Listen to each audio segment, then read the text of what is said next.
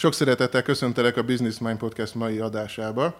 Ha tetszik az adás, akkor iratkozz fel kérlek a csatornára, hallgass meg iTunes-on, Spotify-on és minden egyéb ilyen helyen, ahol a podcastek meg szoktak jelenni. A mai vendégem Lévai Richard. Ricsi, sok szeretettel köszöntelek itt a podcast adásába. Szia és szia! Sziasztok! Lehet, hogy többen Sziasztok. Ugye, amit rólad lehet tudni, az az, hogy, hogy rendszeresen megjelensz tévébe. Legalább nyilván nem ez az elsődleges, de valahogy amikor látlak a, a folyamaidat, meg az Instagramot, meg ezeket, akkor rendszeresen látom, hogy itt vagy itt van adáson, ott vagy adáson, mindig te vagy a szakértő, akihez úgy egyből mennek és megkérdezik a véleményedet, de ezen kívül azért nyilván három szakmai könyved is megjelent már, ha jól tudom, vagy már Um, igen, igen, három, három. Hát ez mindig nézőpont kérdés, mert az egyik az a, azt update-eltem, és de mondjuk a 70%-át újra kellett írni, tehát az mondjuk másfél, szóval ez, meg van ilyen e-book is, amit akár ki lehetett volna adni könyvbe is, tehát Aha. nehéz összeszámolni, de mondjuk azt, hogy három. Ja, igen, igen. Aztán van a, az RG Studio, aminek vagy a marketingvezetője, a tulajdonosa, ugye az már 19 éve, hogy látom. Igen, azt a céget az 2000-ben alapítottuk, így 2000-ben alapítottátok két gyermekes apuka? Azt, vagy már, vagy hogy vagytok most, vagy valami? Kettő, kettő, kettő igen, egy négy, négy, meg egy hat éves, meg van egy, a harmadik gyermekünk gyakorlatilag az meg egy új cég, a Lift Up néven, aminek tavaly augusztusban uh-huh. indítottunk el. Na, az érdekes, egy gyerek kategóriába került. Hát ez a, a legkisebb gyerek. A legkisebb gyerek. Igen.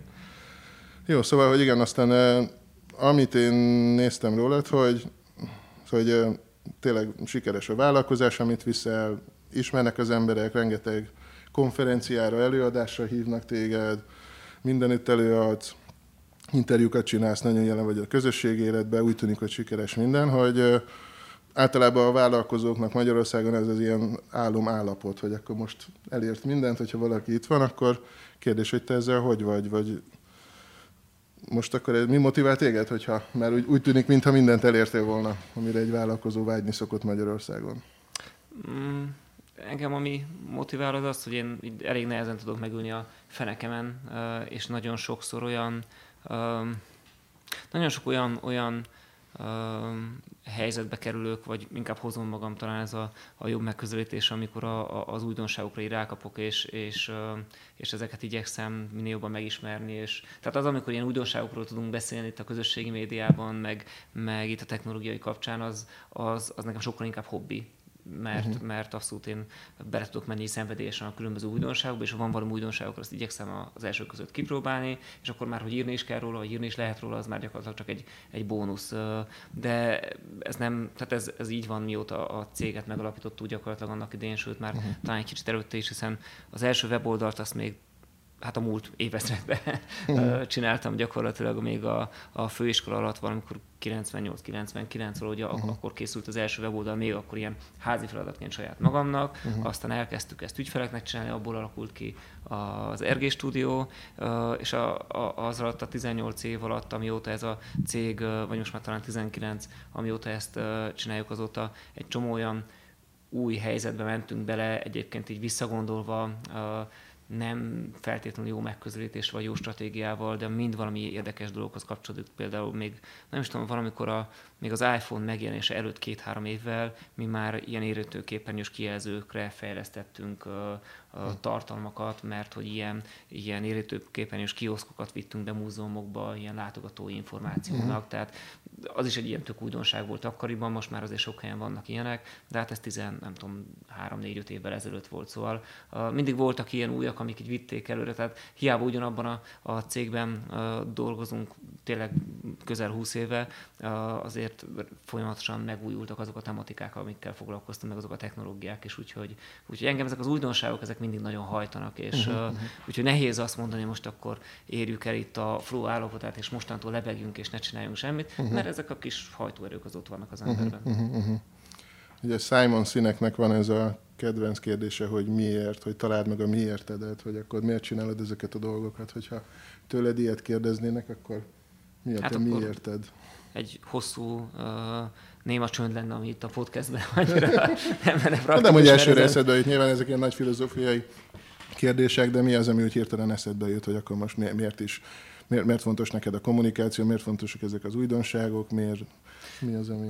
Ha, ha a kommunikáció oldaláról indulunk el, akkor azt gondolom, hogy mindig, amiket csináltunk azokban, ezekben a nagy, hát és akkor most jöhetnek a kuválós, velős monológok, hogy de, de tény, hogy jó lesz ezek... ilyen külön Instagram idézetekre, hogy Lévai Rihárd újabb idézetei. de arra gondolok, hogy, hogy ez mind ugye a, a, ez, a, ez a klasszikus, hogy akkor segítsünk valami helyzetnek a megoldásán, uh-huh. segítsünk valakinek, és ezek a technikák, ezek a technológiák, ezek, ezek ehhez csak kapcsolódnak, vagy jó párosíthatóak ehhez. Nekem uh-huh. mindig volt egy ilyen erős érdeklődésem az ilyen technológiai um, témák iránt, még uh, gyerekkoromban a, a amikor a ilyen C16-os számítógépen volt, ha ez még valakinek mond valamit, uh-huh. akkor, akkor is ott a játékok mellett, ott nekiálltam ott turkálni ott a játékoknak a kódjába, semmit nem tudtam egyébként programozni bele, tehát uh-huh. nem, nem fejlesztettem ki semmilyen csoda uh-huh. játékot, vagy ilyesmi, meg elkezdtem rajzolgatni ilyen kis milliméter papíron megtervezni, mint egy címert, meg, uh-huh. meg ilyen cuccokat, és akkor azt így megpróbáltam a számítógépbe is lerajzolgatni, mindezt programozói tudás nélkül, úgyhogy soha nem fejeztem be ezekből semmit uh-huh. gyakorlatilag, de, de a technika iránt mindig volt egy ilyen, ez vonzott ez a, ez a, ez a, ez a sztori mindig, amikor az építészmérnök szakra jártam, akkor elsők között, vagy mi évfolyamunk volt az első, akik adtak le számítógéppel tervezett diplomunkákat például, uh-huh. és a tanárok ilyen megdöbbenve nézték, hogy, hogy hogy tudunk ilyen szép egyenes vonalakat húzni, mire hát el kellett árulni neki, nem mi húztuk ezt a vonalakat, uh-huh. hanem ezt Potter rajzolta még annak idején ki. Szóval nagyon sok ilyen, ilyen ez, ez, ez, ez a rész ez mindig vonzott, és ez egyre inkább összekapcsolódott mindig azzal, hogy, hogy azért ezek hogyan tudnak segíteni valakinek az életébe, a személyes, az üzleti életébe, és a kommunikáció is nyilván ehhez kapcsolódik. A, amikor elkezdtünk egy jobban foglalkozni a weboldalakkal, meg a webes technológiákkal, akkor, akkor is mindig az ügyfeleknek azt próbáltuk megkeresni az adott technológiai környezetből, ami, ami a számukra a legjobb megoldásokat fogja uh, tudni uh-huh. nyújtani. Tehát a, a kereső optimalizálással, hírlevelekkel, hát a Flash még az, az, az szintén egy ilyen kis múzeumban való technológia ma uh-huh. már bizonyos értelemben, de, de, de azokkal is mindig rögtön az első között kezdtünk el foglalkozni, és megnéztük, hogy az ügyfeleknek jó-e vagy nem, és uh-huh. hogyha jó, akkor, akkor ezt mindig az adott megfelelő összefüggésbe vagy összeállításba elkezdtük nekik használni, és uh, ugye most a közösségi média az ilyen szempontból egy nagyon izgalmas terület, de, de ezeken azért túl kell lépni, és egyre inkább azt látom, hogy, hogy elmosódnak itt a különböző eszközök, meg, meg online-offline világ között a határok, meg ugye az adatvédelem is meg színesíti, meg fűszerezi uh-huh, a dolgokat, szóval ezért mozdultunk el kicsit ebbe az irányba. Aha, értem. Én is, hát ez a technológia iránti kis vonzódás, kötődés, ez bennem is ott van.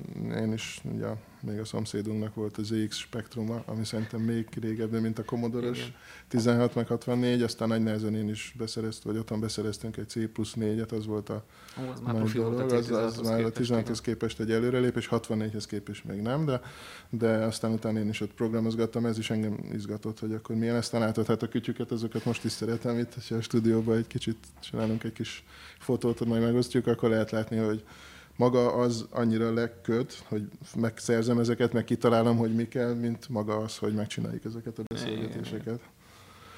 És akkor mi az, ami neked kihívás most, ugye, mert hogy múltkor beszélgettem, pár nappal ezelőtt volt egy ilyen tanácsadás, ott volt Wolf Gábor is, és Kriszta is, és akkor megkérdeztem egy ilyet tőle, hogy akkor mi az, ami neked most a legnagyobb kihívás is.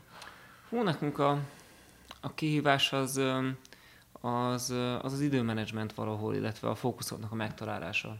Tehát annak a megtalálása, hogy, hogy van rengeteg ötlet, meg rengeteg terv, amit érzem, hogy hú, ez tök jó lenne, ez, ez nagyon izgalmas, érdekel engem, meg, meg azt gondolom, hogy nagyon hasznos lenne um, sok embernek, ha ezekkel el tudnánk indulni, uh, de ezek közül sem tudunk már mindent megvalósítani egyszerűen uh-huh. időkorlátok miatt. Másrésztről meg ugye ott, van a, ott, ott, vannak a, ott a család, ott vannak a gyerekek, akikkel meg próbál az ember uh, minél több időt eltölteni, és akkor uh-huh. ez, egy ilyen, ez egy ilyen furcsa kettőség, hogy, hogy, hogy, hogy hogyan valósítsd meg önmagadat, hogyan uh, legyél ott a gyerekekkel, és, és segítsél nekik minél többet, és ezek között uh, hát őrlődni, vagy megtalálni az egyensúlyt, az uh-huh. nekem most ez a, ez a legnagyobb uh, kihívás, és ha bárkinek erre bármi ötlete van, akkor ön azt welcome, mert jó lenne. Kommentekbe esetleg lehet hagyni üzeneteket. És uh, neked hogy megy a nemetmondás? Vagy... Nehezen. Nehezen? Ne, nehezen, abszolút nehezen megy. Um, ezek nyilván ennek biztos vannak ilyen, ilyen pszichológiai okai, de, de igen, tehát abszolút nehezen megy a, a nemetmondás. Attól függ, a gyerekeknek könnyebb egy nemetmondás, amikor valami olyat akarnak nyilván, de uh-huh. ilyen üzleti környezetben nehéz, de aztán persze egyre könnyebb, ahogy, ahogy egyre több tapasztalat van az embernek, meg egyre jobban látja a saját korlátait, úgy, úgy azért egyre könnyebb uh-huh. nemet mondani, még akkor is, hogy néha ez fájdalmas, de, de azért ezt szépen fokozatosan itt, itt kezdem megtanulni. Itt felkérésekre mondasz nemet, vagy a saját ötleteidre inkább? Is is. Is is.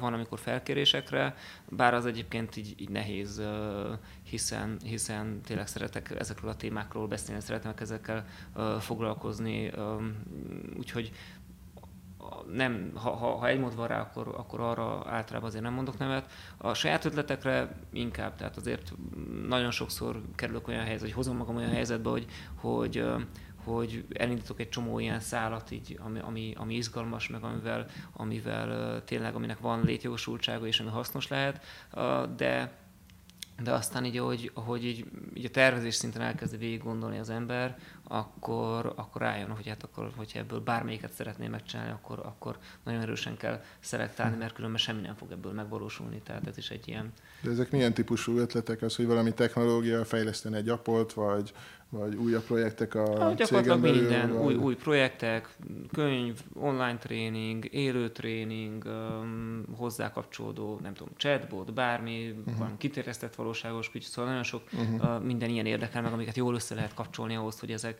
ezek egymást erősítsék, vagy egymásra épüljenek, de és adott esetben ezek meg is valósulnak, csak, csak szét kell őket húzni az időben, uh-huh. hogy ne az legyen, hogy most akkor egy hónap alatt kellene hirtelen uh, megoldani mindent. Szóval van egy ilyen most akarok mindent hangulat? Új, én, nekem abszolút, tehát a, a, a, a, az bennem teljesen benne van az, hogy, hogy jön egy ötlet, és azt tudom, hogy jó, az engem nagyon hajt, uh-huh. akkor ha ezt a lendületet ezt jól végig tudom vinni, akkor, akkor azt nagyon gyorsan meg lehet valósítani, és, és aminek hátránya az, hogyha ez a lendületet hirtelen valamiért elfogy, vagy átkerül valami másra a fókusz, akkor lehet, hogy az félbe marad, és akkor uh-huh. ezt soha nem visszük tovább, illetve az is benne van, bennem van, mint kockázat, hogy a, egyszerűen annyi történik, hogy, hogy, hogy kész van, uh-huh. és akkor mind termék elkészült, de aztán jön egy új ötlet, vagy egy új irány, vagy bármi, és a hozzátartozó marketinget, meg az értékesítés már nem történik meg, uh-huh. és mhm. ott van, ott valahogy hogy ketyeg, ott valami uh-huh, uh-huh. Uh, van vele, de, de aztán nem jönnek a, a, a, azok, amivel aztán tényleg ezt jól lehetne terjeszteni. Szóval uh-huh. nekem ez a, ez a fókuszálás és a,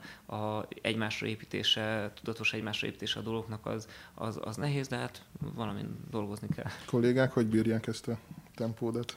Um, jól alapvetően, hát ö, igyekszünk azért, azért egymást így jól támogatni a, a, a stúdióból. Abszolút egy ilyen jó és támogató ö, csapat van. Itt a, a, az új cég az még csak most ö, kezd fejlődni, de, de ott is azért igyekszünk megtalálni az egyensúlyokat, úgyhogy igen. Uh-huh. Hogyha ugye itt a közösségi meg úgy általában Facebook, Instagram, meg annyiféle ilyen social media platform ott van, hogy és ez nyilván folyamatosan változik mindig jönnek ki újdonságok, ők fejleszték, illetve a világ is változik közben, hogy akkor egyre jobban érzékenyebbek az emberek, mi jelenik meg, mi nem, hogyan használják ki, vagy hogyan használják félre ezeket a technológiákat. Így 2019-ben te mit látsz most, hogy mi a trend?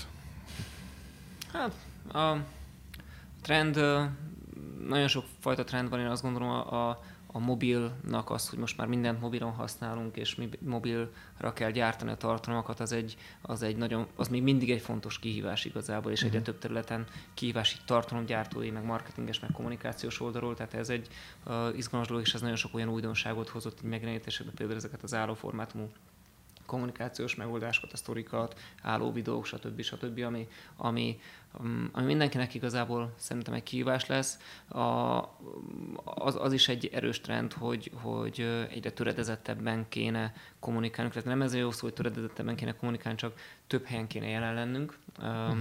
És, és már egyre kevesebb cégnek elég az, hogy mondjuk csak a Facebookon van jelen, és van esetleg uh-huh. mellette egy weboldala, Messenger, Instagram, az mindenképpen praktikus lenne hozzá, de hogyha én nem tudok jól kommunikálni vizuálisan, akkor hogy legyek jelen Instagramon, uh-huh. uh, a, ha van mellette még hírlevelem is, tehát nagyon könnyű megszakadni ezekbe a dolgokba, a sok felületből, úgyhogy ez egy izgalmas trend, illetve megvalósítási feladat mindenkinek, hogy hogyan tud úgy tartani vagy gyártani, hogy ezeket, ezeket szépen elossza a különböző felületek között, és ezek egymásra tudjanak erősíteni, mert, mert egyre inkább um, azt látom, hogy, hogy különböző feladataik lesznek a különböző felületeknek. Most eddig ugye az volt a megközelítés, hogy Hát mondjuk, hogyha fiatalokat akarsz elérni, akkor Snapchat meg Instagram, hogyha az idősebbeket mondjuk, akkor, akkor a Facebook, aztán ha videókat akarsz, akkor YouTube, és akkor tehát voltak ilyen, ilyen kvázi ökölszabályok, uh-huh. amikhez képest én azt gondolom, hogy elég erős elmozdulás vannak a különböző felületeken, és, és, és, és funkció szerint is egyre nagyobb szétválasztódás lesz, és lehet, hogy valakivel mondjuk Instagramon uh, veszi majd föl a kapcsolatot a, a cég vagy a céggel ő Instagramon, de aztán ez való Messengerben fog a végén realizálódni, vagy monetizálódni. Szóval ez egy ilyen nagyon um, fontos változás, amit, amihez mindenkinek a saját folyamatait hozzá kell igazítani szerintem. Mm. Um, és hát persze van egy csomó más ilyen izgalmas újdonság, amik ma még talán játéknak tűnnek, mint ez a kitéreztett valóság, talán az, ami legizgalmasabb, amit sokan nem is tudnak, hogy ők már valahol használtak, pedig szinte uh-huh. mindenki használt, mert ha máshol nem a Messengerbe a legújabb, nem tudom, Marvel filmnek a bemutatóján a magunkra húzunk valami pókember, vagy Iron Man, vagy nem tudom, uh-huh. milyen kis uh-huh. fejecskét, és akkor a szánkat kinyitjuk, akkor kijön a fény a szemünkből, uh, és ez is ugyanúgy kiterjesztett valóság igaz igazából, uh-huh. csak sokan nem tudják, hogy az az, és uh-huh. a, a cégek nem tudnak, hogy ezt ők meg tudják úgy valósítani, hogy az üzleti kommunikációjukban, meg megjelenésükben úgy tudják beépíteni, hogy annak legyen relevanciája, hogy az üzletileg neki hatékony lehet. Tehát ez is egy ilyen izgalmas dolog. Szóval sok, sok, nagyon sok ilyen, ilyen van, egyszerűen csak nem tudom, hogy, hogy nagyon sokan hogyan lesznek képesek ezt mind-mind beépíteni, illetve hát látom, hogy egyre kevésbé. Már pedig ezt meg kell igazából mindenkinek tanulni, hogy ezt a tartalomgyártást, ezt, ezt hozzáigazítsa ehhez. De hogyan, igen, mert az ember szétesik ebbe, szóval szeretné ezt is, azt is, azt is csinálni, és a végén a sok szék közül végül akkor nem földre esik, és nem csinál semmit, hogy erre esetleg van valami tanácsot, hogy mondjuk egy kis vállalkozó, aki egy-két-három emberrel dolgozik, nincsen neki egy nagy tábja ezekre, akkor mi, mi, mi, mit csináljon az ember ilyenkor? A Gary Vaynerchuknak volt pár éve egy ilyen egy olyan mm, idézete, vagy, vagy egy olyan, valahogy úgy hangzott a koncepció, hogy, hogy uh, ne gyásd a tartalmakat, hanem dokumentáld az életedet, meg a munkádat, és akkor egyszerűen csak hozd meg, és akkor ez már sokat fog segíteni. És ez, ez egy tök jó megközelítés, én annyival tovább lépnék ennél, hogy uh, dokumentáld, és azonnal hozd meg mert hogy azt látom, hogy nagyon sok cég és marketinges már eljut odáig, hogy, hogy mivel ott van a kezébe, vagy a zsebébe folyamatosan a telefonon, amiben jó kis fotókat, meg videókat lehet csinálni, és ha olyan helyzetben van, akkor sokan már arra érzékenyek, hogy jó, akkor lefotózom, meg, meg fölveszem, meg ilyesmi, és majd akkor ha hazamegyek, akkor majd összevágom belőle, és majd akkor lesz valamilyen ilyen eredmény, amit, amit majd utána meg tudunk osztani de ez a második lépés, ez mindig elmarad. Aha, Vagyis az esetek túl, nekem is tele van a telefonom olyan, igen. olyan kis videó részletekkel, meg hát a, a fényképező, meg a, az ilyen kamera aztán meg végkép, mert hogy tehát, tehát arra már nincs ideje az embernek, hogy a, összedugja a fényképezőjét a laptopjába, igen, és akkor igen, lemente minden, és akkor ott vagy berak, egy vágóprogrammal, vagy megvágom, és majd valamit, és visszatöltöm. Uh, tehát ehhez valahogy nem csinálunk már magunknak elegendő időt, uh, úgyhogy én azt gondolom, hogy, hogy a megoldás az az, hogy, hogy ki kell egyrészt, egyrészt meg kell tanulni pár kütyüt kezelnünk, uh-huh, ilyen, uh-huh. ilyen készségszinten, ami a telefonunkhoz kapcsolódik elsősorban, mert a telefonban most már tényleg mindent bele lehet rakni, vágószoftvereket, meg, meg, meg szövegértelmező, egy csomó mindent, uh-huh. amivel a telefonunkon képeket, videókat nagyon gyorsan, nagyon könnyen meg tudunk szerkeszteni, és, és ki kell alakítanunk olyan szokásokat, amik, amik abba az irányba visznek el minket, hogy, hogy ezeket csináljuk is meg ott rögtön. Uh, és akkor most, hogy így, most majd ez, ez amikor majd ez adás megy, akkor már ez a múlt lesz, de uh, én a, a, most a felvételhez képest jövő héten hogy ez, mert ez nekem is problémát okoz, nyilván, hogy ezeknek a szokásoknak a kialakítása, és kitaláltam azt, hogy úgy fogom erre a, a szokásra rávenni magamat, mert ez nekem is egy hiba, hogy, hogy egy kihívást indítok magammal szembe, és az, az, az lesz a kihívásnak a lényege, hogy száz nap, száz videót csinálni. És ami pont ez a, a, az izgalmas ebben, hogy, hogy én tudom, meg sokszor kipróbáltam, hogy milyen barom egyszerűen lehet mondjuk a telefonoddal csinálni egy kis videót, azt megvágni, és azt üzletileg az mennyire jól használható, uh-huh, hosszú uh-huh. távú, és csak, csak mégis ez a napi gyakorlatban is sokszor így elmarad. Uh-huh, uh-huh. És közben a videó az egy nagyon hasz, hatékony eszköz, most már gyakorlatilag mindenhol a LinkedIn-en, az Instagramon, a Facebookon, mindenhol ugyanúgy. És de kitaláltam azt, hogy akkor majd a következő száz nap az arról fog szólni, hogy minden nap egy-egy ilyen üzleti célú videót fogok készíteni, és akkor ez alatt majd igyekszem a, a, a, azt is, a szokást, tehát ennek a fő célja nem az, hogy a piacnak bebizonyosom, bebizonyítsam, hogy ez működik, uh-huh. mert tudom, tudom, hogy működik, tartunk sok ilyen tréninget, akik elkezdik ezeket használni, az tök jó visszajelzéseket kapunk, hanem az, hogy nekem is ugyanúgy, ahogy mindenki másnak problémát jelent az, hogy, hogy hogyan uh, igazodjak, hogyan alakítsak a szokásaimon, hogy vegyem elő azt a nyomorult telefont, uh-huh. gyorsan csináljam meg, gyorsan vágjam össze,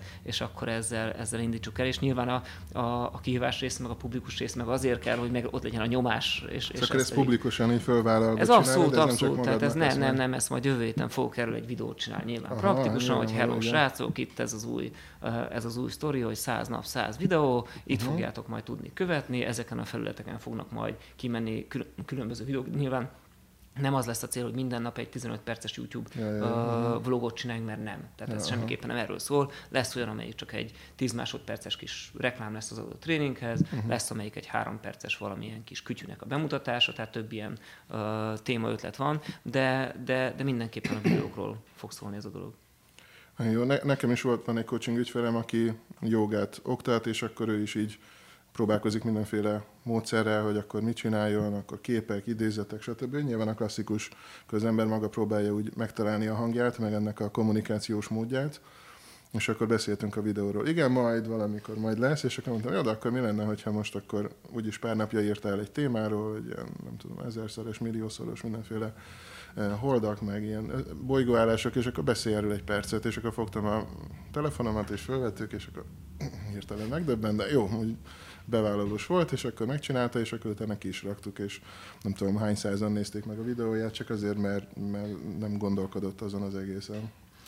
Igen, meg azért, mert rögtön. Tehát, hogyha most arról lett volna szó, hogy akkor jó, akkor hívjunk jövő hétre egy tábot, aki majd ezt szépen összevágja és fölveszi, és akkor majd ők ezt megcsinálják nekem 100 ezer forintért. Uh, ami egyszer egyébként jó, meg nyilván nem arról szól ez az egész videós téma, hogy most itt a videós cégeknek a kenyerét vegyük el, mert Persze. ők azért más minőséget tudnak csinálni, uh ez egészen egyértelmű.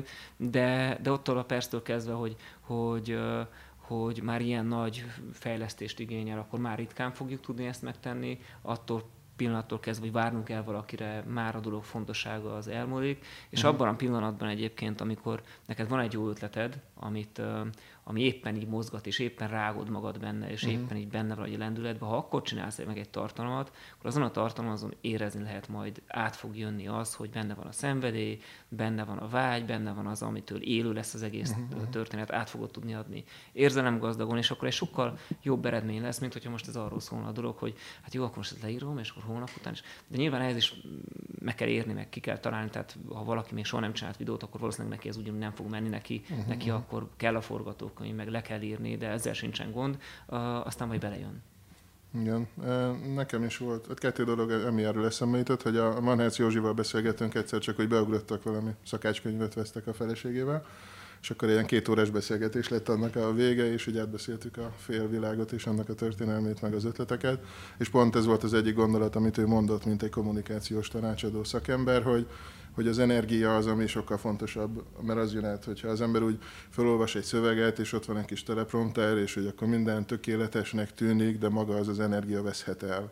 Nyilván vannak azok, akik profi, profik, azok jól meg tudják csinálni, de annak, hogy az ember spontánabbul csinálja, lehet, hogy nem tökéletes, amit mond, lehet, hogy dadog, lehet, hogy őzik, lehet, hogy gyorsan beszél, de hogy az emberek, szóval van egy filter az emberekbe, és nem az, vannak, akik erre fognak ráállni nyilván, de nem az, az, az inkább a kisebb része, hanem inkább azt az energiát érzik, amit te közvetítesz abba az egészbe. Igen, illetve én azt gondolom, ez mellett nem, ellent, nem ellentmondva ennek, hanem inkább talán kiegészítve, hogy talán meg kell találni mindenkinek azt a kommunikációs stílust, illetve kommunikációs formátumot, amelyik a legjobban megy. Mert igen, lesz valaki, akinek az lesz a jó, hogyha ő többször elgyakorolja mondjuk azt a cuccot, és mondjuk azért van egy ilyen teleprompter, vagy bármi szöveg, ami, uh-huh. ami adja a fogózkodókat, és akkor az majd, majd, majd így együtt sok gyakorlással majd jól fog működni. Van, akinek csak valami audio formátum uh-huh, az, uh-huh. ami jól működik, mert ő, ő, ő, neki annyira ellentétes a lelki világával, hogy a saját arcát nézze, és akkor, de lehet, hogy valakinek meg valamilyen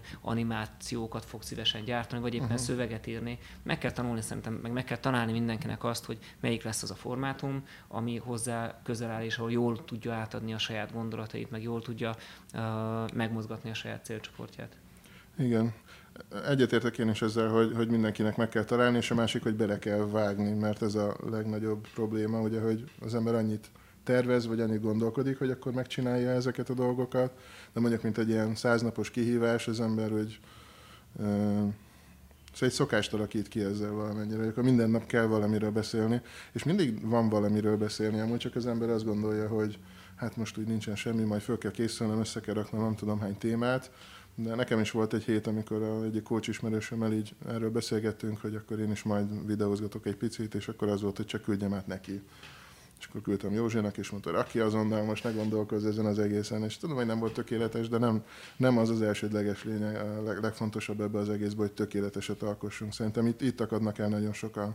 Egy, hogy belevágjanak, a másik meg a végeredmény, ugye, hogy meglátják magukat, a hangjukat, úristen, hogy lehet így beszélni, hogy lehet így kinézni, hogy majd, ha lefogytam 30 kilót, ezt, ezt annyiszor hallottam már ilyen ismerősöktől, vállalkozóktól, hogy majd akkor elkezdenek majd igen, igen, így, igen. megjelenni, de hát igen, jó kifogások igazából ezek igen, hát a, a, mindenkinek a saját félelmét legyőzni az, az, az barom nehéz. Én emlékszem, amikor az első, az első videókat még 2010-ben, amikor a, a, a közösségi kalandozások blog kapcsán gyártottam, azok ugye arról szóltak, hogy hova kattintsunk, egy Facebook oldalt létrehozunk. Uh-huh. Ezek mint egy 15 perces videó volt, ahol rólam semmi nem látszott, tehát az arcom uh-huh. nem látszott rajta, csak képernyőfelvételek uh-huh. voltak. Abból az indítatásból, hogy sok uh, ügyféltől jött az a, a, az igény, hogy segítsünk neki ilyenekbe. És akkor gondoltam, késztek ilyen videókat, akkor fölrakom a YouTube-ra, és majd nekik jó lesz, írok mellé van blogbejegyzést, tehát így indult annak uh-huh. idején a blog.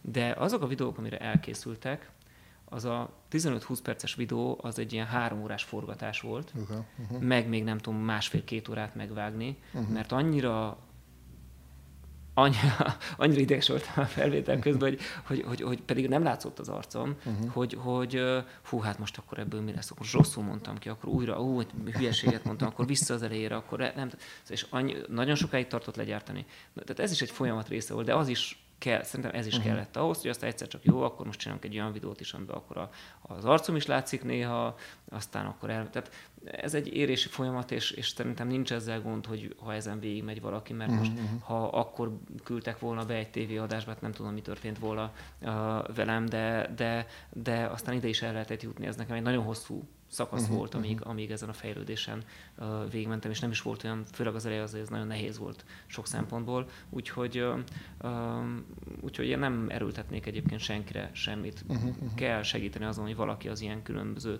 szakaszokon túllépjen, de a saját ritmus az, az sokszor jobb, hogyha a saját ritmusát megtartja az ember. Igen, szóval én, én is most így, mint coachként gyakran találkozok ezzel, amikor így jönnek hozzám emberek, és akkor kitalálják, hogy ezt szeretnék, azt szeretnék, és ezek a kis challenge ezek nagyon jók amúgy, amiket így sok oldalon láttam, hogy így csinálják, hogy akkor 30 napos challenge, akkor minden nap bejelentkezel. Annak is megvan a szépsége, csak én azt látom, hogy az eléggé úgy le, gyorsan leülepszenek ezek a dolgok, hogy így nem folytatják, abban marad.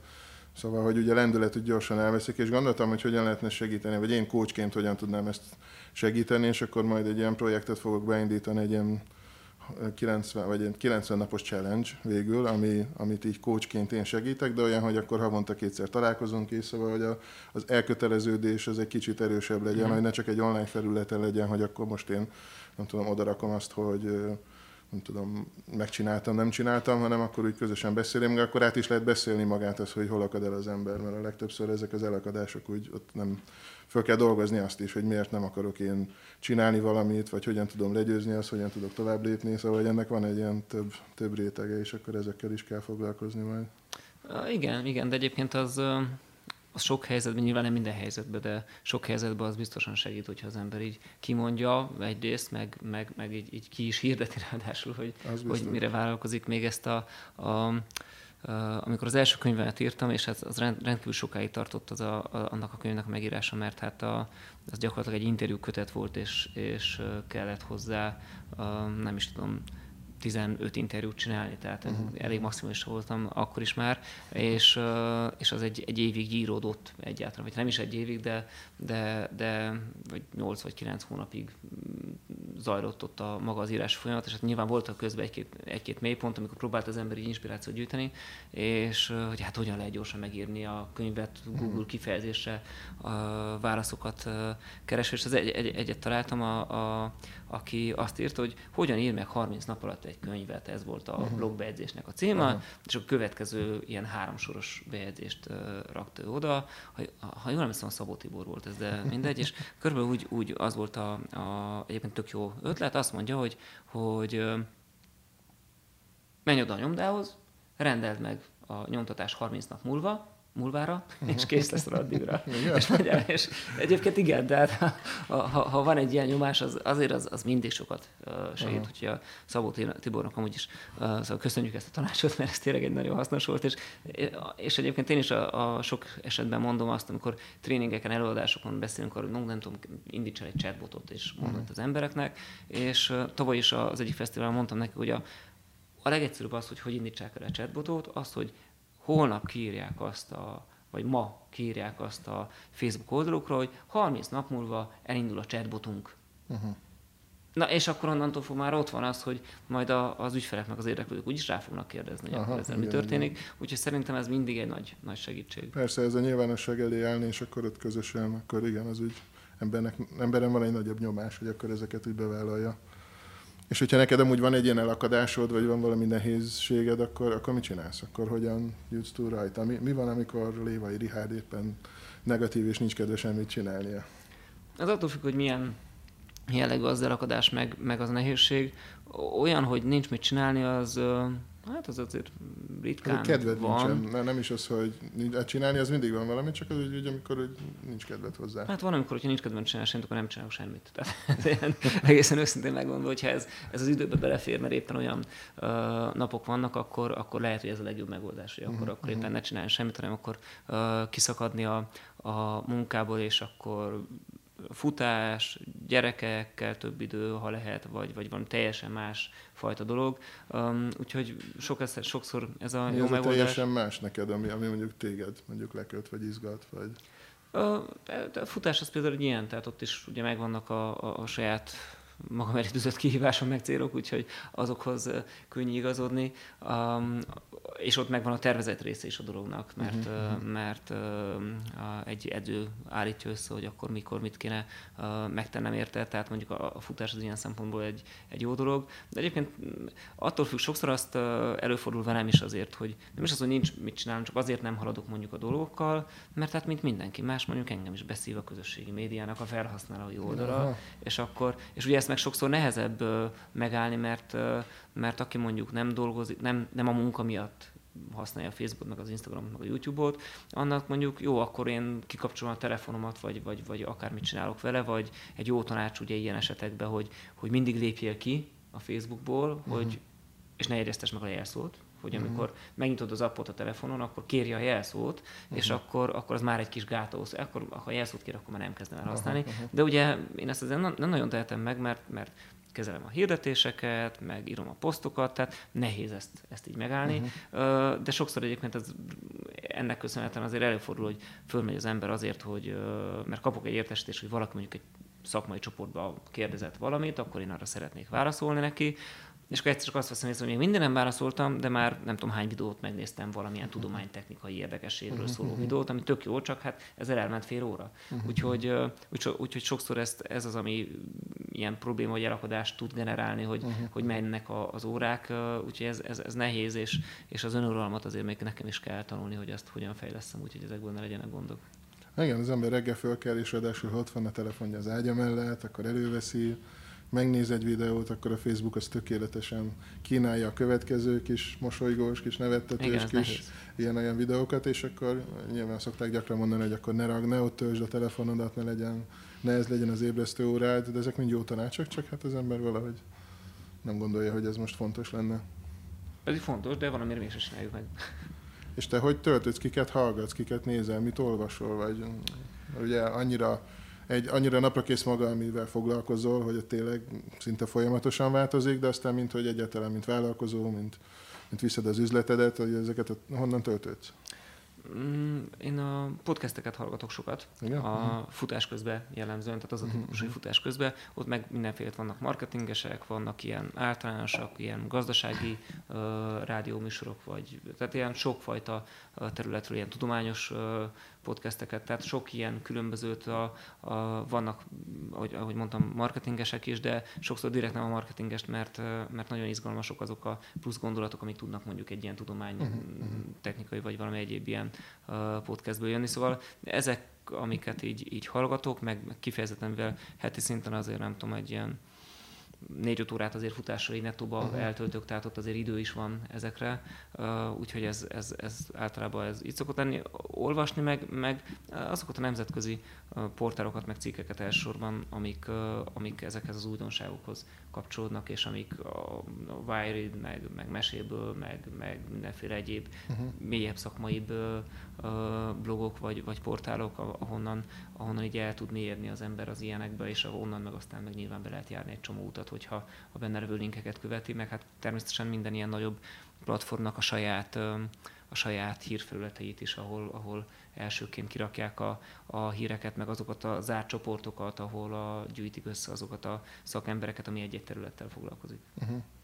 Ezek a podcastek szerinted Magyarországon mennyire fognak beindulni? Mert ugye itt nemzetközileg ennek olyan óriási divatja van, meg nagyon sokan hallgatják, kocsiba ülve vezetnek, futás közben, sport közben. Ez már voltak próbálkozások, de úgy láttam, hogy így volt, aztán alja, és hogy lesz ennek valami jövője itt szerinted? Vagy? Mm, bízok benne, itt ez az audio része a, a, a médiának szerintem az, az folyamatosan fejlődik a podcastekre is ugye Szerintem egyre jobban fognak ezek előjönni, és egyre többen fogják ezeket használni napi szinten, így felhasználói szinten.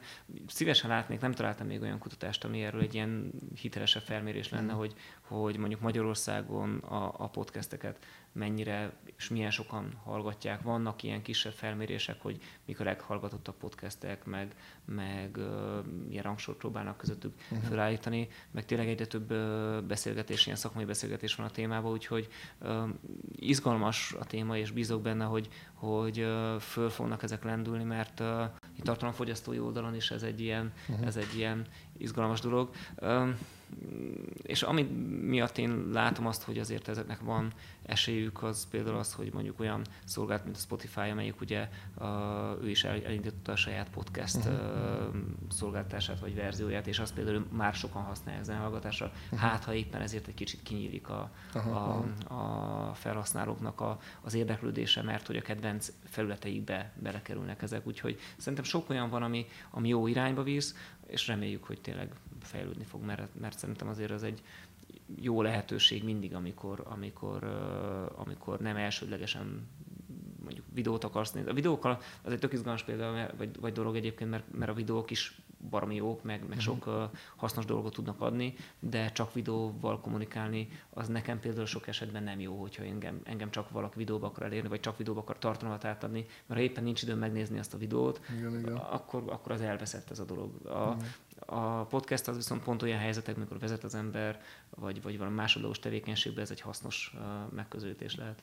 Gary Vaynerchuk, akit te is említettél, ő is mindig azt mondja, hogy igen, kezd podcastet csinálni, mert ugye az az azért lesz fontos, mert ugye egyre embereknek nem lesz idejük megnézni videót, de mondjuk, hogy éppen vezetnek, futnak, vagy bármiféle ilyesmit csinálnak, akkor, akkor lehet, hogy benyomják azt, mint hogy most valamelyik rádiónak a zenei kínálatát hallgassák, és meg eleve, hogy ez a, az Echo, meg az Amazonnak ezek a kis okos hangszórói, ezek egyre jobban előre, előtörnek, akkor így az emberek már azt is úgy csak beindítják a reggeli podcastet, hogy nem csak egy híreket vagy valamit.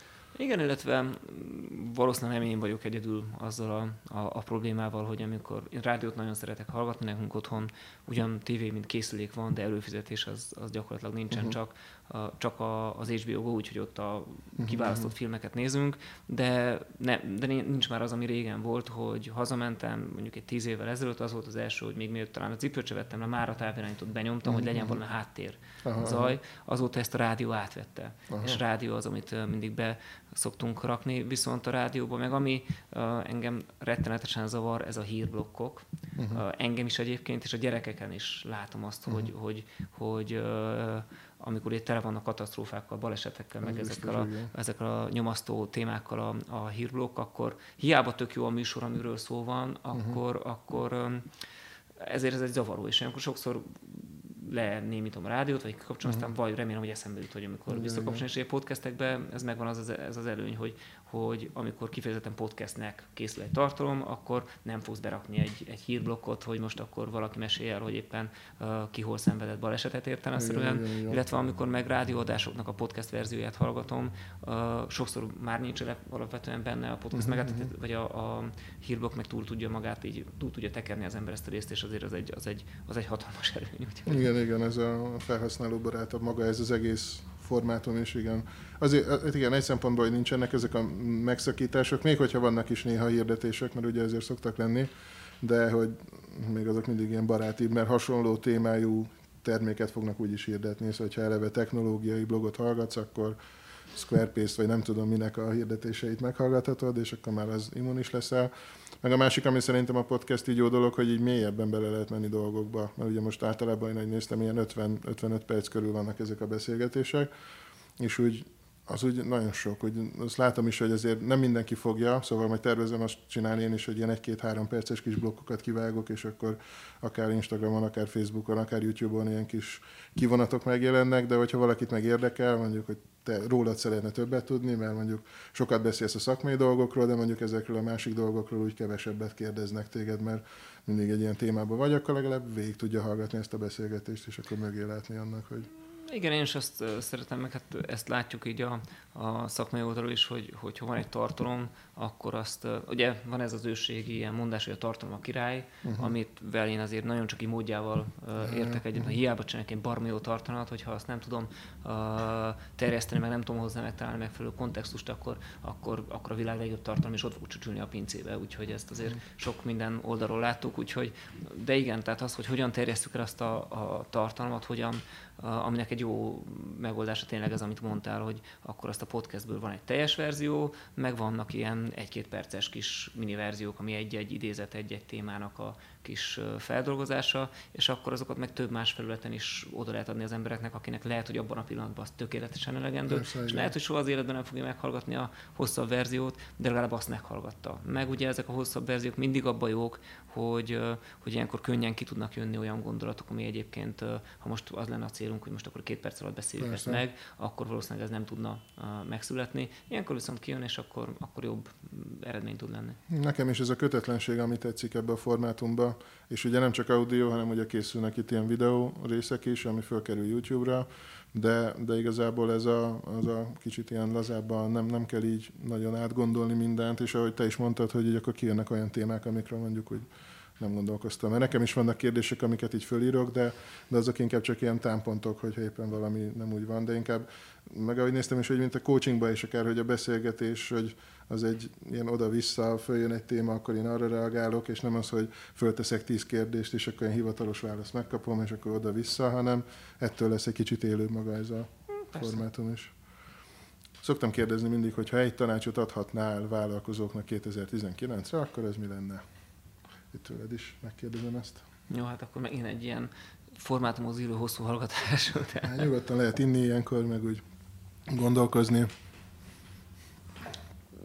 Igazából azt mondanám nekik, az a, a, amiről már az előbb beszélgettünk, hogy, hogy úgy tanulják meg azt, hogy, hogy hogyan lehet szokás szinten úgy beleépíteni a tartalomgyártást a munkájukba, hogy az, az minél gyorsabban és minél rövid határidőbbel mint, mint eredmény meg is tudjon születni, és, és publikálják, mert, mert ezzel nagyon sok munkát le fognak venni a vállalókról. Aztán persze, hogy egy kicsit hosszabban kifejtjük, ez semmiképpen nem azt jelenti, hogy most akkor nincsen szükség innen a, innentől, innentől fogva a tervezett tartalomra, mert dehogy nem. Tehát nyilván kell egy tartalomtervet, ugyanúgy, ahogy eddig megcsinálunk, amelyik az ilyen előrelátható eseményekhez azokhoz igazodik, meg azokra készül, és azokat támogatja, de, de hogyha kihagyjuk azt a részét, amelyik, amelyiket így a napi szinten, a napi munka kapcsán így, így meg tudunk valósítani, szerintem az mindenkinek egy, egy, egy kidobott pénz lesz igazából az ablakon. Uh-huh. Úgyhogy én, én ezt javaslom, hogy ezt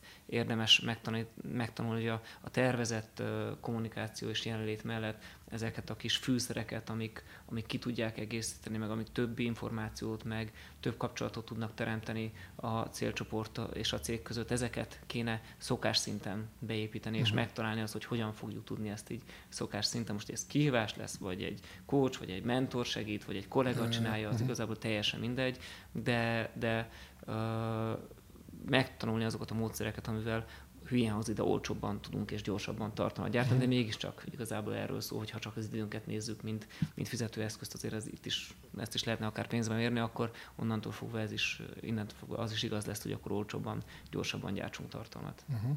Jól hangzik. Mondták két dolgot, amivel foglalkozol idén, több időt töltesz vele, ez az online marketing adatvédelem és ez a smart marketing, hogy ez, ezek mit jelentenek?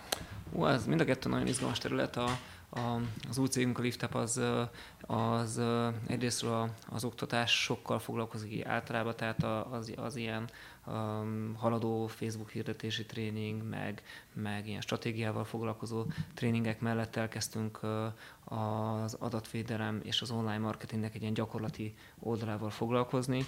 Egyszerűen még, még tavaly itt a GDPR bevezetése kapcsán tartottunk uh, akkor még az, az Ergi stúdióban egy olyan tréninget, ami ilyen ügynökségeknek szólt, és az mhm. egyik fele az konkrétan az adatvédelem és az ügynökségeknek a viszonyát dolgozta fel, a másik meg ilyen haladó Facebook uh, hirdetési technikákat, és már ott is azért látszott azt, hogy, hogy nagyon sok olyan félreértés van itt a, a piacon, ami, ami abból fakad, hogy hát egyrészt magát az adatvédelem törvények még messze nincsenek minden letisztázva bennük, és és, és ezekből azért nagyon most kell a checkbox, nem kell csak mindig kell, soha nem kell, mm. és mhm. nagyon sok ilyen félreértés van, és nálunk szerencsére a, a, az új cégben van egy, egy jogász, aki ezzel a résszel foglalkozik, mm. adatvédelmi szakjogász, és vele együtt csináltuk még annak idén ezt a tréninget is, és az új, ami, ami most lesz áprilisban kétfajta verziója gyakorlatilag ennek a tréningnek. Az egyik, ami kifejezetten online marketingeseknek szól,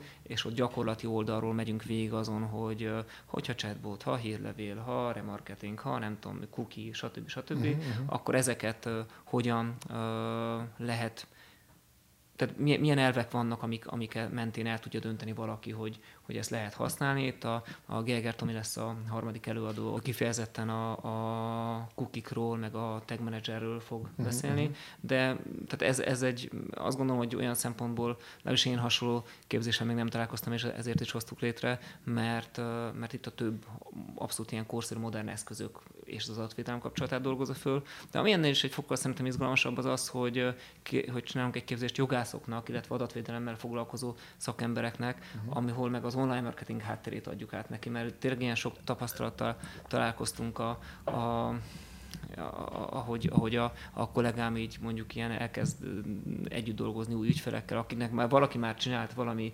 kampányhoz mondjuk egy adatvédelmi tájékoztatót, vagy, vagy valami szabályzatot, és akkor kiderül, hogy, hogy látszik, hogy az a jogász, aki ezt írta, soha az életében nem látott mondjuk még egy Facebook hirdetés belül, vagy uh, chatbotot, aha, és, aha. és beleírják, hogy amit, amit egyébként a jogászok sok esetben azt csinálnak, mivel nincs más segítségük, hogy megnézik valami múlti, hogy ő hogy csinálta, uh, azt megpróbálják adaptálni a saját környezetükbe, és mivel a szegényeknek nincsen más képük az egészről, ezért, ezért nem tudnak ezzel tovább menni, és ezért próbálunk nekik azzal segíteni, hogy tartunk egy olyan képzést, nyilván nekik megvan a jogi szaktudásuk, uh-huh. az szuper, de akkor lássák azt, hogy, hogy amikor ő beír egy nyereményjáték szabályzatba valamit, hogy az most egy lead hirdetésbe fog zajlani mondjuk az a nyereményjáték, akkor hogy néz már ki az a lead hirdetés belülről, és hol van, milyen gombokat tud belerakni. Mert uh-huh. olyankor, amikor így elkezdünk beszélgetni ilyen, ilyen jogi szakemberekkel, akkor jön az ilyen homlokra csapás, hogy jó, hogy ez így néz ki, hát ez teljesen rossz, amit eddig írtam. És tehát például ilyen, ilyen segítség ez a, a valahogy az, az az új, vagy az a filozófia itt a, a liftupban, hogy, hogy olyan online marketing megoldásokat szeretnénk a cégek kezébe adni, ami, ami egyrészt eredményes, mint online marketing, de adatvédelem szempontjából is biztos alapokon áll hogy ne legyenek az, hogy senki ne legyen ilyen rettentő sztori, mint amiből sokat hallottunk, hogy jó, tök jó adatbázist összegyűjtött, tök jó áron összegyűjtötte, uh-huh. és két hónap múlva nem használhatta, mert véletlenül rossz szabályzat született meg neki az adatok összegyűjtésére. Tehát ez, a, ez az egyik, úgyhogy, úgyhogy uh, uh, sokan ezt az adatvédelem területet, itt a GDPR uh, körüli ilyen hype-nak köszönhetően így gyűlölik már, Aha, és sokáig aha. egyébként én is ellenálló voltam ezzel kapcsolatban, uh-huh. abszolút, és mert hogy, hogy sokáig én is azt láttam, mint amit sokat mondanak róla, hogy hát, hogy ez itt a verseny csökkenti, és hú, aztán fölösleges szabályozások vannak benne, uh-huh. és mhm. sokáig én is így gondolkodtam, de ahogy jobban megismertem, meg belemélyedtem a, a, a szabályozás, meg a terület, meg hogy a piaci tendenciákat láttam, hogy egyszerűen megváltozott bennem, hogy, hogy hát biztos, hogy könnyebb nem lesz attól, hogy ezeket az adatvédelmi szabályoknak meg kell felelnünk, és, és mivel nincs is minden tisztázva, hogy hogy lehet ezeknek megfelelni, ezért, ezért ez nem is lesz tökéletes itt a, olyan túl hamar, még akkor sem, hogyha törekszünk rá feltétlenül, viszont ezeknek szükség van, mert egy ilyen, egy ilyen adatvédelmi vadnyugat van még mindig, meg volt eddig, ami gyakorlatilag csak attól függött, hogy, hogy a, egy ügynökség vagy egy cég, aki összegyűjt egy csomó adatot, ott a munkatársak mennyire jó hiszeműen bánnak vele. És szerencsére a legtöbb cég, meg a legtöbb ember ezeket tök jó hiszeműen bánt, és, uh-huh, uh-huh. és nem élt velük vissza, de hát nem akarok így most így publikusan mondani uh, sztorikat, hogy, hogy, hogy miket láttunk itt a, az elmúlt uh, közel 20 évben itt az online marketing területén, így, így szóval mindegy, ezt hagyjuk, de, de igenis szükség van rá, hogy a saját adataink, hogy a gyerekeink adatai biztonságban legyenek, hogy meg tudjuk magunkat védeni. Nem feltétlenül a GDPR-nak ez a formája a legjobb megoldás erre, de el kell indulni, és igazából ezt rendbe kell rakni, és meg kell találni mindenkinek azt, hogy igenis kell az, hogy fejlődjünk, kell az, uh-huh. hogy tök jó online marketing kampányaink legyenek, de meg kell találni ez a megfelelő adatvédelmi uh, környezetet, és meg is lehet, azt gondolom. Uh-huh. Tehát ki lehet azt alakítani, csak gondolkodni kell rajta, töprengeni kell egy kicsit, és ehhez kellenek ezek, hogy most akkor értse a, a jogász kollega, hogy most ez hogy működik, megértse az online marketinges kollega, hogy a másik oldalon milyen korlátok vagy lehetőségek vannak, és ha ketten leülnek és ketten átbeszélik a dolgokat, akkor, akkor mindent ki lehet találni. Lehet, hogy egy kicsit többet kell érte gondolkodni, mint ahogy, ahogy kellett mondjuk három évvel ezelőtt, de, de szerintem ez megoldható. Tehát ez, ez, ez a, az online marketing meg az adatvédelemnek kapcsolata. Ez a smart marketing, ez pedig egy nagyon régen uh, érlelődő uh, teória tulajdonképpen még uh, egy ilyen három évvel ezelőtt volt talán, vagy most már lassan négy, amikor, amikor ahogy így a, a piacnak a fejlődését látva, itt az adatoknak a használatát, az IoT eszközöknek a használatát, um, ezeknek a terjedését, és akkor, meg hát a, a telefonoknak a, a, a, azt, hogy akkor is már úgy látszott, hogy egyre uh, több mindenre használjuk ezeket, és valahogy úgy uh, uh, egy kezdett megfogalmazódni bennem az, hogy, hogy uh, tök jó, hogy most online marketingről beszélünk, meg, meg, meg, meg offline marketingről uh-huh. beszélünk, de igazából a, a kettő között igazából már abszolút eltűntek a különbségek, eltűntek a határok, hiszen amikor te mész a buszon, és mondjuk a, a Facebookot vagy az Instagramot nézegeted, és utolértéked mondjuk egy ilyen, egy ilyen lokális, lokálisan célzott hirdetés, csak annak alapján, hogy éppen elmentél az oktogon mellett, akkor, akkor akkor az most online vagy offline. Tehát nehéz ezeket a klasszikus keretek közé szorítani. És valamelyik plázában volt velem, amikor ott voltam, akkor egyből a lokális hirdetések megjelentek, hogy a plázában lévő boltok, és használják is már, hogy ez nem csak így és ez tök jó. lehetséges. És ez tök jó, és ebben rengeteg olyan lehetőség van, amit messze nem használnak ki a, a mhm. cégek, és a, ez a smart marketing lett az a fogalom, ami köré kezdem összegyűjteni azokat a, az elemeket, példákat, amik, amik amik ehhez kapcsolódnak, ehhez van egy ilyen Smart Marketing Kora című blog, meg nyilván Facebook oldal is van uh-huh. hozzá, és ott azokat az eszközöket, hogy mondjuk a, a vannak olyan óriás plakátok, ahol uh, nem, nemzetközi szinten nem is nem óriás plakát, hanem ezek a digitális óriás plakátok, uh-huh. ahol mondjuk ugyanúgy, mint egy ilyen Google AdWords, gyakorlatilag licitállással fogsz megjelenni New Yorkba a, az X utca és az Y sugárút kerest, kereszteződésénél, és mert hogy ők meg tudják, hogy milyen emberek mennek ott. Vagy a, egy másik, amikor az óriás plakát mm, attól fog élni, hogy egy ilyen kiterjesztett valósági effektel a Snapchat-en megnézed az óriás uh-huh, plakátot, uh-huh. és akkor, akkor ott majd elkezd neked táncolni, nem tudom melyik uh, énekes uh, nőnek volt egy konkrétan egy ilyen uh-huh. eset, esete az elmúlt uh, hetekben. Szóval nagyon sok ilyen van, és ugye sokszor, ami az izgalmas ebben a területben az az, hogy, hogy uh, hogy amikor ilyenekről kezdünk beszélgetni, akkor legtöbb marketingesnek, a cégvezetőnek az jelenik a fél, hát persze New Yorki óriás plakát, meg nem uh-huh. tudom, Nicki Minaj, meg, meg Telekom, meg Disney, meg kiterjesztett uh-huh. valóság, hát ez a nagyok játszótere, de szerencsére nem, mert hogy bárki, és szó szerint bárki tud készíteni mondjuk kiterjesztett valóságeffekteket, uh-huh. bárki meg tudja azt csinálni, hogy a, a összekapcsolja mondjuk a, az offline adatait az online környezetekkel, és mondjuk ha egy étterem a, a beérkező embereknek elkezd gyűjteni az adatait, akkor AdWords-be, Facebookon hozzájuk hasonló emberek keresésével egy uh-huh. új piachoz tud csak egyszerűen azzal, hogy elfelejtjük az online-offline között ilyen éles határt egy falban, uh-huh. sok ember fejébe, uh-huh, és az egyik ügynökséghez fordulok, hogyha nekem egy plakát kell, a másik ügynökséghez meg, hogyha egy AdWords kampány kell, és ez nem egy természetes dolog, mert a két a, a plakát, meg az AdWords kampány ugyanazt az embert fogja elérni uh-huh. a másik oldalon. Um, akkor, akkor miért nem gondolkodunk egyként ebben a dologban? És valahogy ez erről szól, és ez, ez, ez, erről szól ez a blog, meg, meg erről szól ez a koncepció, hogy hogyan uh, tudjuk ezt fölépíteni, hogyan érdemes ezt használni, és, és minél gyakorlatiasabb az a terv, hogy minél gyakorlatiasabban fogom ezeket bemutatni. És erre lesz majd valami képzés, vagy valamit erre terveztek, vagy ez inkább egy ilyen De igen, edu- edukációs platform lesz? Vagy? Va- van, vannak ilyen, ilyen jellegű hosszabb, vagy nem is olyan hosszabb távú tervek, tehát abszolút vannak most így a, a, a nem mondom elméletet, de gyakorlatilag azokat a, az ötleteket, meg, meg, meg alapvetéseket teszteljük ügyfelekkel, meg, meg különböző helyeken, amik már ezen alapulnak, eseteket gyűjtünk, és, és, uh-huh. és minél több olyan példát a saját környezetből is, meg, meg nyilván egyéb helyekről is, ami, ami ezt kiegészíti, alátámasztja, megcáfolja, uh-huh. vagy de mindenképpen jobban körvonalazza, és akkor nyilván, amikor ezek jobban összeállnak, akkor persze lesznek ilyenek. Igazából bizonyos értelemben van már most is, hiszen amikor, amikor van nekünk egy olyan képzésünk, amelyiknek az a neve, hogy Facebook Marketing Restart, ahol uh-huh. beszélünk az Instagramról, beszélünk a Facebookról, beszélünk a Messengerről, meg ennek kapcsán a chatbotokról, a kiterjesztett valóságról, egy csomó mindenről, a remarketingről, és ez igazából, ez ugyanez, csak, csak még nincs ennyire pontosan hozzáigazítva a témához, de, de ez olyan, mint amikor a, megjelent a tartalommarketing, mint, mint uh-huh, egy új uh-huh. marketing intézmény, vagy egy új marketing uh-huh. szemlélet, akkor az nem arról szólt, hogy most kitalálta, kitalálták a, a, az új valamit a semmiből, hanem gyakorlatilag csak összeszedték, egységesítették, meg kiegészítették olyan megoldásokkal, meg felismerésekkel a korábban is használt tartalommarketing megoldásokat, és nevet adtak gyakorlatilag ennek a gyereknek.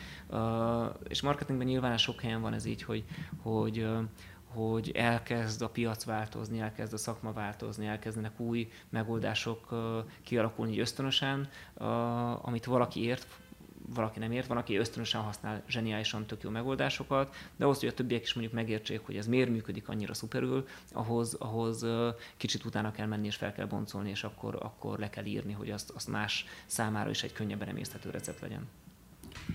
Most láttam az egyik podcastben egy ilyen kezdeményezést, hogy a résztvevők fölírnak egy kérdést, és az egyik következő interjú alanynak majd ezt fölteszem valamikor, ki tudnak húzni belőle. Mivel ezt még eddig nem csináltam, ezért én csináltam pár kérdést. Úgyhogy azért a kérdésem, hogy húzzál egyet, és azt még válaszold meg. Ó, hát ez, ha lehetne a jövőbe vagy a múltba utazni, melyiket választanád, hova mennél, mikor és miért? Uh, hú, ha mindenképpen választani kell, Á, ne, én nem tudnék választani igazából.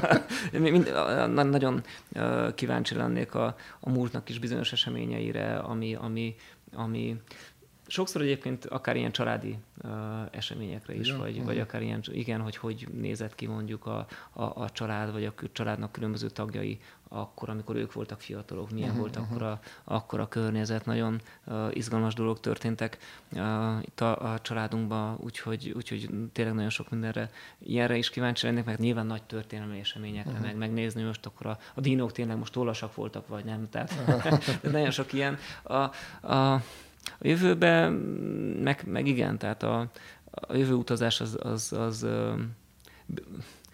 Kicsit a, a, a, ez a jövő utazás, ez, ez a, a gyerekekkel mindig azon, azon szoktunk viccelődni, hogy a, hogy tulajdonképpen az alvás az egy időutazás, mert hogy este, amikor lecsukom a azt mondom, és akkor reggel föl, uh-huh. akkor már ott a jövőben vagyok, és közben uh-huh. nem érzékeltem, ugye, hogy, hogy uh, hogyan telt el ott az idő. És ilyen tekintetben, úgy tetszik, akkor a, a jövő utazás az, az folyamatosan megvalósul, ahogy uh-huh. éljük az életünket. Mire lennél kíváncsi a jövőből mondjuk? Hogy... Hú, hú mind, mind, mindenre, mindenre igazából a, a, az ilyen egészen um, apró dolgokig, hogyan fejlődnek a, a mi cégeink, a gyerekeink, uh-huh. hogyan fognak uh, felnőni, és mi történik velük egészen uh-huh. az, ilyen, az ilyen globálisabb témákig, igen, uh-huh. hogy most akkor lesz-e majd valóban egy ilyen hatalmas környezeti katasztrófa, hogy milyen következménye lesznek, hogy lesz az, ugye az úgy tűnik, hogy az látható, vagy, vagy hogy hogyan fejlődik így a, az emberiség. Tehát ezek a klasszikus ilyen skifis toposzokra mind, mind kíváncsi vagyok, tehát ilyen szempontból nagyon érdekes, de, de ami, ami az izgalmas ebben, hogy ez a jövő utazás, ez, ez olyan szempontból azt gondolom, hogy minél inkább megvalósulni látszik, hogy, hogy ahogy itt, ha a szingularitásról elkezdenénk beszélgetni, és arról, hogy ahogy, ahogy az élet uh, hosszabbodik, és, és majd ahogy integrálódik itt a, a, az ember a géppel, tulajdonképpen az is egyfajta jövőutazás lesz, hogyha uh-huh. már nem csak 70-80-100 évet élünk meg, hanem 200-250-300 vagy akármennyi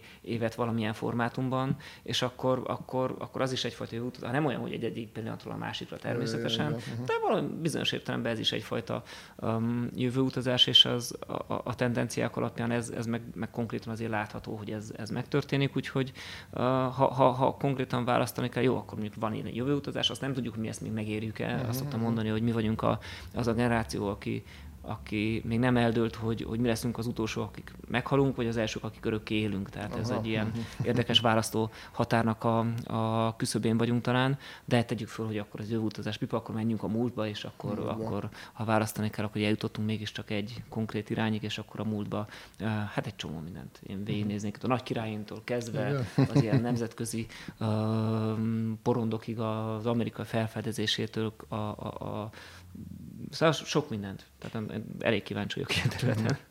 Igen, ezen én is gondolkoztam, amikor úgy, hogy most előre-hátra így úgy amúgy, és akkor én arra gondoltam, hogy a múltat azt nagyon sok esetben elég jól rekonstruálják, akár mondjuk főleg most így a Google a kis lyukkal, hogy milyen sok adatot összeszednek. Nyilván nem tudják, nyilván egy, a, mondjuk mi történt 500 évvel ezelőtt, vagy 1000 évvel ezelőtt.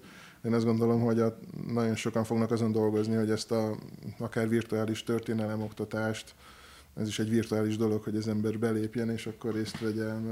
Vagy bennem van egy ilyen dolog, hogy azon biztos sokan fognak még dolgozni. Hogy úgy...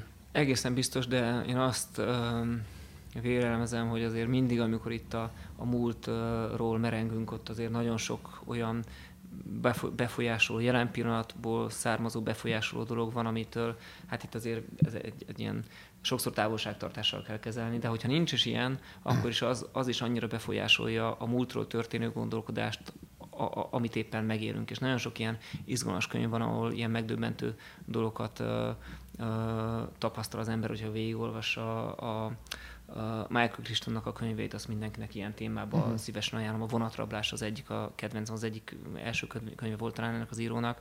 Készült belőle a film, és az is érdekes volt, de, de amikor arról ír a könyv, ez egy ilyen kis vékony kis könyv. Uh-huh. A, hú, nem is tudom, mikor játszódik a 18. század vége, 19. század eleje, ha jól emlékszem, és akkor arról beszél, hogy itt a Londonban milyen volt az élet ebbe a környezetben, és amikor a, arról beszélünk, hogy bank, hogy bankhoz fölveszik uh-huh. az embert, és akkor a, a benne van gyakorlatilag a szerződés, hogy a bankba a ceruzát meg a papírt neki kell vinnie, ami, a, amire ő majd a munkáját végzi, mert hogy uh-huh. ez mhm. volt akkor, vagy, uh-huh. vagy ami elképzelhetetlen, vagy ilyen nehezen befogadható, hogy mondjuk azt, hogy mikor halt meg egy ember, tehát magát a halálnak a tényét, akkor nem tudták pontosan megállapítani, és akkor ilyen speciális üzletágak alakultak ki, ami már elképzelhetetlen, olyan koporsót gyártottak, hogy, hogy ilyen kis harang volt rajta, hogyha kiderül, hogy mégse halt, mert csak van betegség, vagy kóma, vagy ilyesmi, és fölébred, oh, akkor meg uh-huh. tudja rázni a harangot, és akkor uh-huh. ne temessék el, vagy, vagy valaki. Tehát, tehát ilyen meg, megdöbbentő dolgok, ami uh-huh. ma már azért elképzelhetetlen, hiszen mi uh, ebbe az adott környezetbe élünk, és éppen ezért ez egy ilyen, ez egy ilyen furcsaság, amikor ilyenről beszélünk. De szóval ez az egyik, a másik meg a, hú, nem is tudom, mi volt ennek a könyvének a címe, a, ugyanúgy a Michael Crichtonnak a Idővonal, de idővonal uh-huh. volt a címe, az, az, az pont egy időutazásos sztori, és ugye arról szól, hogy visszautaznak a középkorba, és ott egy ilyen francia, um, valamelyik francia háború közepébe ott a lovagokkal, és hogy mennyire más volt az a lovakkor a, a, a könyv megírásának pillanatában a rendelkezésre álló ilyen tudományos adatok alapján, mint amit mi egyébként elképzelünk így, uh-huh, így a lovakkorról, meg erről a, az akkori középkori világ, világról, amikor bemegyünk mondjuk egy várba és látjuk a csupasz kőfalakat, amin uh-huh. akkoriban meg ilyen állítólag ilyen gyönyörű szőttesek voltak, színes szőttesek, uh-huh, amiről, amit amit nem nagyon látunk ilyen feldolgozásokban. Szóval nagyon izgalmas kérdés ez a, ez a múlt, meg hogy, hogy, hogy mit akarunk vele kezdeni, úgyhogy, úgyhogy ezért van az, hogy sokszor érdekes lenne látni a, a, a múltat uh, ilyen szemmel, hogy, hogy, hogy, hogy tényleg az a Mátyás király az hogy nézett ki, és akkor mit csinált itt fönt a, uh-huh. a várba. De hát ami a múltba történő utazásnak is, meg a jövőben utazásnak is tulajdonképpen megvan a legális formája, mert, mert olyan, olyan sok dolog zajlik itt párhuzamosan a mi földünkön, hogy, uh-huh, hogyha valaki elutazik pár száz kilométert valamelyik irányba, akkor uh-huh. könnyen lehet, hogy bizonyos szempontból a múltba vagy éppen a jövőbe találja magát, úgyhogy, úgyhogy ez is egy közelmúlt meg a közeljövőt azt viszonylag gyorsan be tudjuk igen. járni, és még elérhető áron is, hogy tetszik. Igen, igen.